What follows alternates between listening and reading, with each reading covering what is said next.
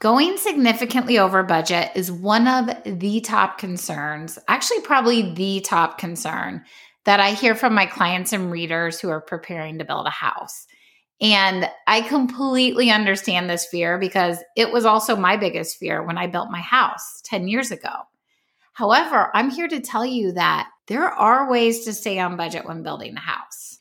It's true. My husband and I built our custom home without going over budget. And I know what we did can work for you too.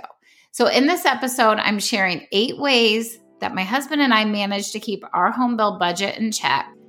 As you go through your build, be sure to keep these tips in mind and implement them so that when your house is complete and you move in, you feel great about the final cost of your house.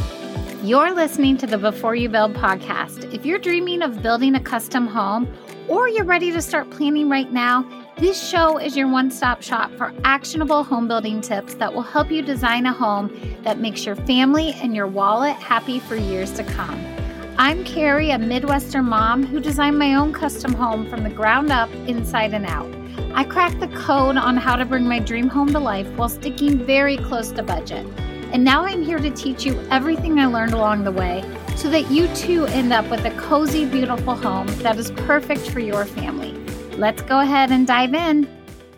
Welcome back to the Before You Build podcast. I'm your host, Carrie Barker, aka Caroline on Design. And today in episode 50, oh my gosh, I can't believe it's episode 50, but at any rate, episode 50, I'm sharing eight ways to stay on budget when building your house. As I mentioned in the intro, my husband and I built our custom house. Well, we had someone build it, but you know, we went through the home build process and we did not go over budget. And the list I'm going to share with you today, we followed everything on that list when we built our custom home and we came in less than 1% over budget. So I guess we did kind of go over budget, but it was very minuscule. So we basically were on budget and we did this all without sacrificing our must haves. I know what worked for us can work for you too, regardless of how large or small your budget is. Okay, let's get into it. Eight ways to stay on budget when building. Again, these are eight things that I implemented when I built my own custom home and I was able to stick to budget. So be sure to implement these yourself so you can stay on or very close to budget as you're building your house. Okay, the first way to stay on budget when building is if your budget is tight, let your top priority be your guide. So, in other words, if your budget is tight, splurge on aspects of your future home that are most important to you. Your must haves should guide where you splurge with your budget. When we built our house, I really wanted a finished basement, like right away. But I had to wait a couple of years to finish it because another thing that I really wanted was custom trim work throughout our house. That was a higher priority for me at the time. So couldn't afford to do all of it. Couldn't do all the trim work plus the basement at the time we built. So I focused my investment into what was my top priority, and that was the custom trim details. Here's another example. If you have a large family and you need more square footage, focus your budget on the size of your home rather than the level of finishes. You can opt for stock cabinets or laminate counters, inexpensive carpet, low end appliances, whatever you need to do to have room in your budget to have a larger house to accommodate your larger family. You can always upgrade finishes in the future, but it is much harder and way more costly to add square footage after you build. Now, on the flip side, if you're more interested in custom details in your home, such as custom cabinets, high end appliances, window seats, crown molding, things like that, and you don't have a need for a lot of square footage, then focus your budget on your finishes and custom details over your square footage. Okay, the second way to stay on budget is if you go over budget in one area, go under in another area. This might be obvious, but just in case you didn't think of it yet, I wanted to share this tip. Unfortunately, it can be pretty difficult to stay on budget with your allowances because they tend to be very low. And when I say allowances, that is basically a part of your home build budget that is set aside for a certain finish or fixture. So, for example, you'll have an appliance allowance. That is the amount that you have in your budget to spend on appliances, or you'll have a lighting allowance, and that's how much you have to spend on your light fixtures throughout your house. So that's what an allowance is. And we tend to go over those because at least mine was low. I remember our appliance allowance was so low that it did not cover all of our appliances. So we did end up buying maybe one or two out of pocket, but then we also still went over budget on appliances. So, what we did to offset that appliance budget overage was we chose more basic cabinets and drawers for our daughter's bathrooms. So, instead of doing custom cabinetry, which we had everywhere. Well, actually, I take that back. We did still do custom cabinetry in their bathrooms. We just didn't give them the five panel drawers and the five panel cabinet doors. They just kind of got plain front cabinets. They're still custom, still beautiful. Kids don't care. So that's just one way that we offset going over in one area. So if you're creeping over budget in one area, Find another area of your home, an area that's not as important to you, and cut costs there. Okay, the third way to stay on budget is to be realistic about all costs that you will incur. It is important to be realistic about all of the costs that are involved during the building and the moving in process. You'll have construction costs, land costs, builder fees, architect fees if you use an architect, but you also need to factor in many other expenses that you might not think about.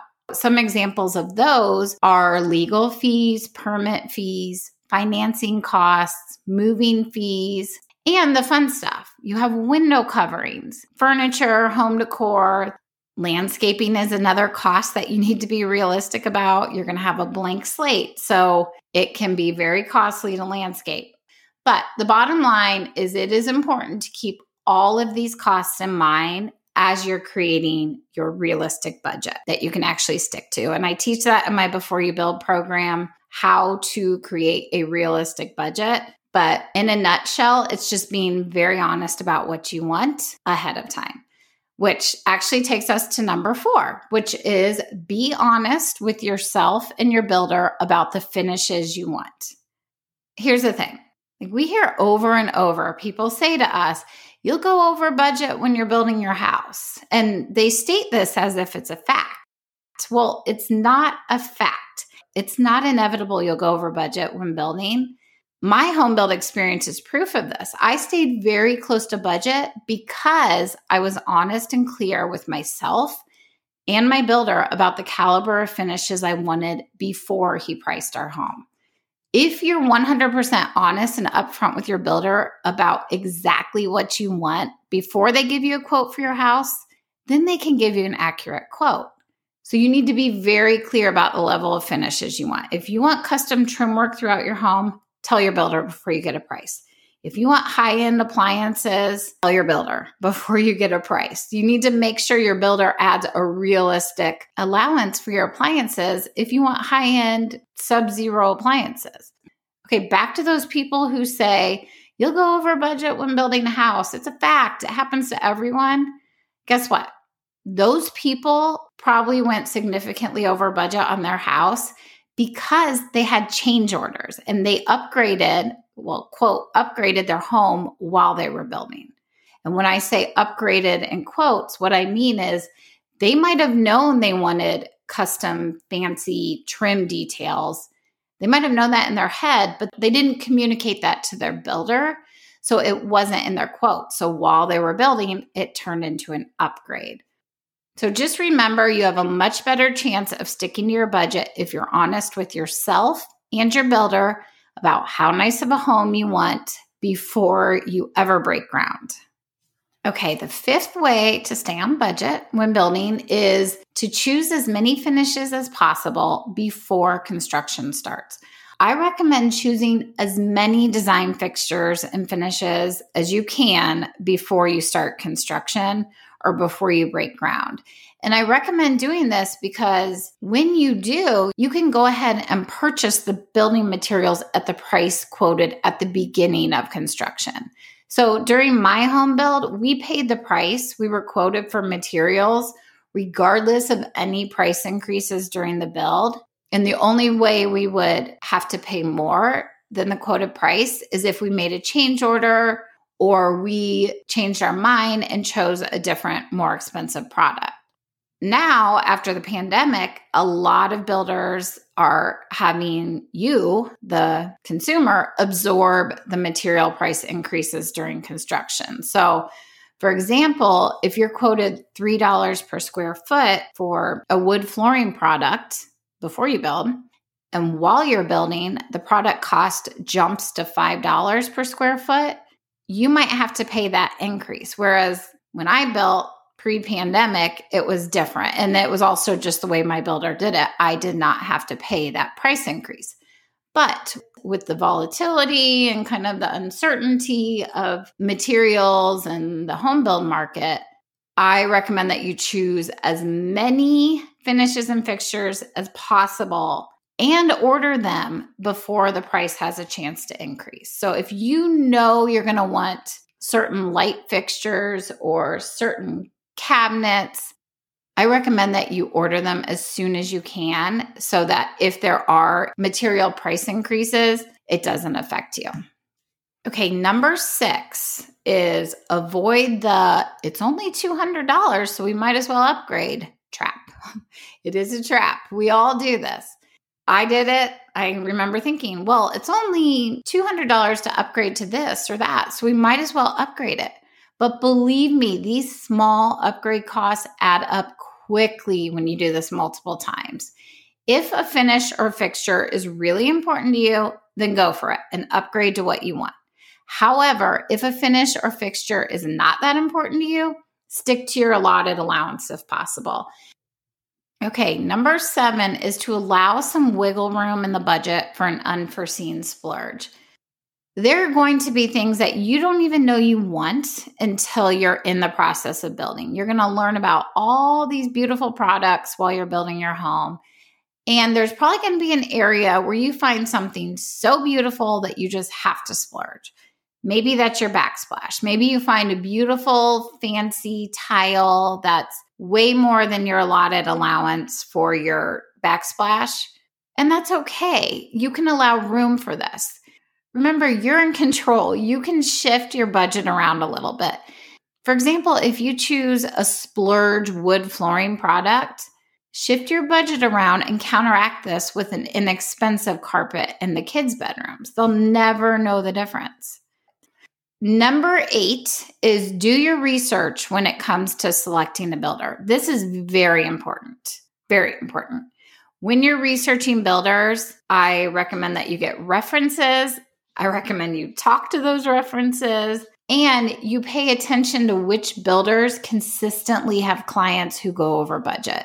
When you're talking to references, find out if they went over budget, find out how the communication was with the builder, find out if they would work with that builder again. That's a really good question to ask. So, when we built or before we built our house, I received two bids for my home, and both with very similar specs, which included all the bells and whistles I wanted, the extensive trim work, the square footage, everything I wanted. And one bid came in higher than the other, quite a bit higher, actually. But guess which builder I went with? The higher one which is probably surprising. But the reason I did that is because I knew his figures and his costs were realistic.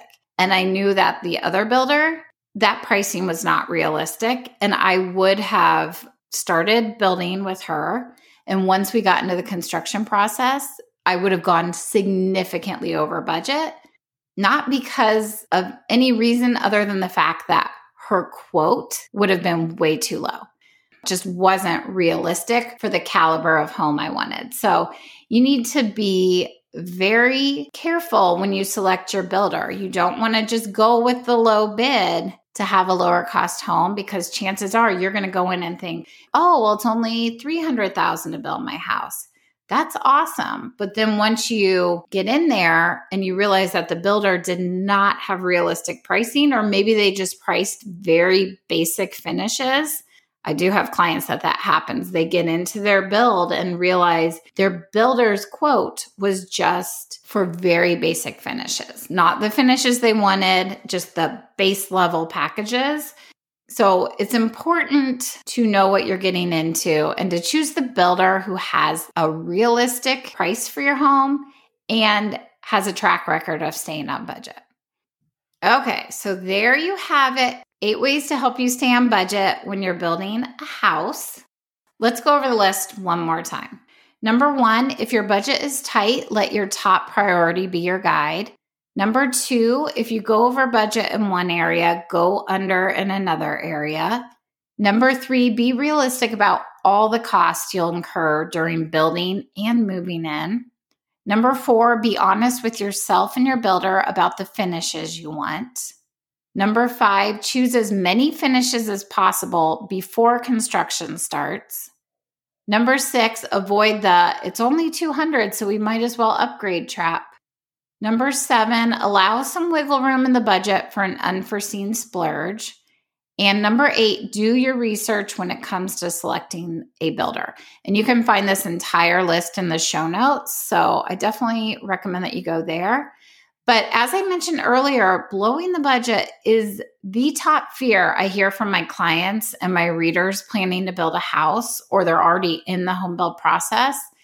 And I assume it's probably one of your top goals to stay as close to budget as possible. And I just want you to remember that you have the power to do this. You don't have control over everything, but you do have control over many aspects of your home build and the cost of your home. It is possible to build your dream home close to budget. And now you have eight ways that you can implement to stay on budget when building your house and if you want to dive even deeper and learn my exact step by step process that I walk all of my clients through to equip them to build a house they love on budget or very close to budget, grab a virtual seat in my free on demand training. It is a game changer. It will get you started on the right path to building a house you love and helping you stay on budget while you do it. The training is three simple steps to build a house you absolutely love without blowing your budget. I will add a link in the show notes and you can grab your seat. It's free, it's on demand. You can watch it whenever you want. All right, friend, that's it for today. If you enjoyed this episode, go ahead and hit that subscribe button. And while you're there, it would be awesome if you could take a minute to rate and review the Before You Build podcast. By doing this, you are personally helping me reach even more people who are ready to build the home of their dreams. Thank you so much for joining me today. I'll see you next week. Same place, same time. Bye.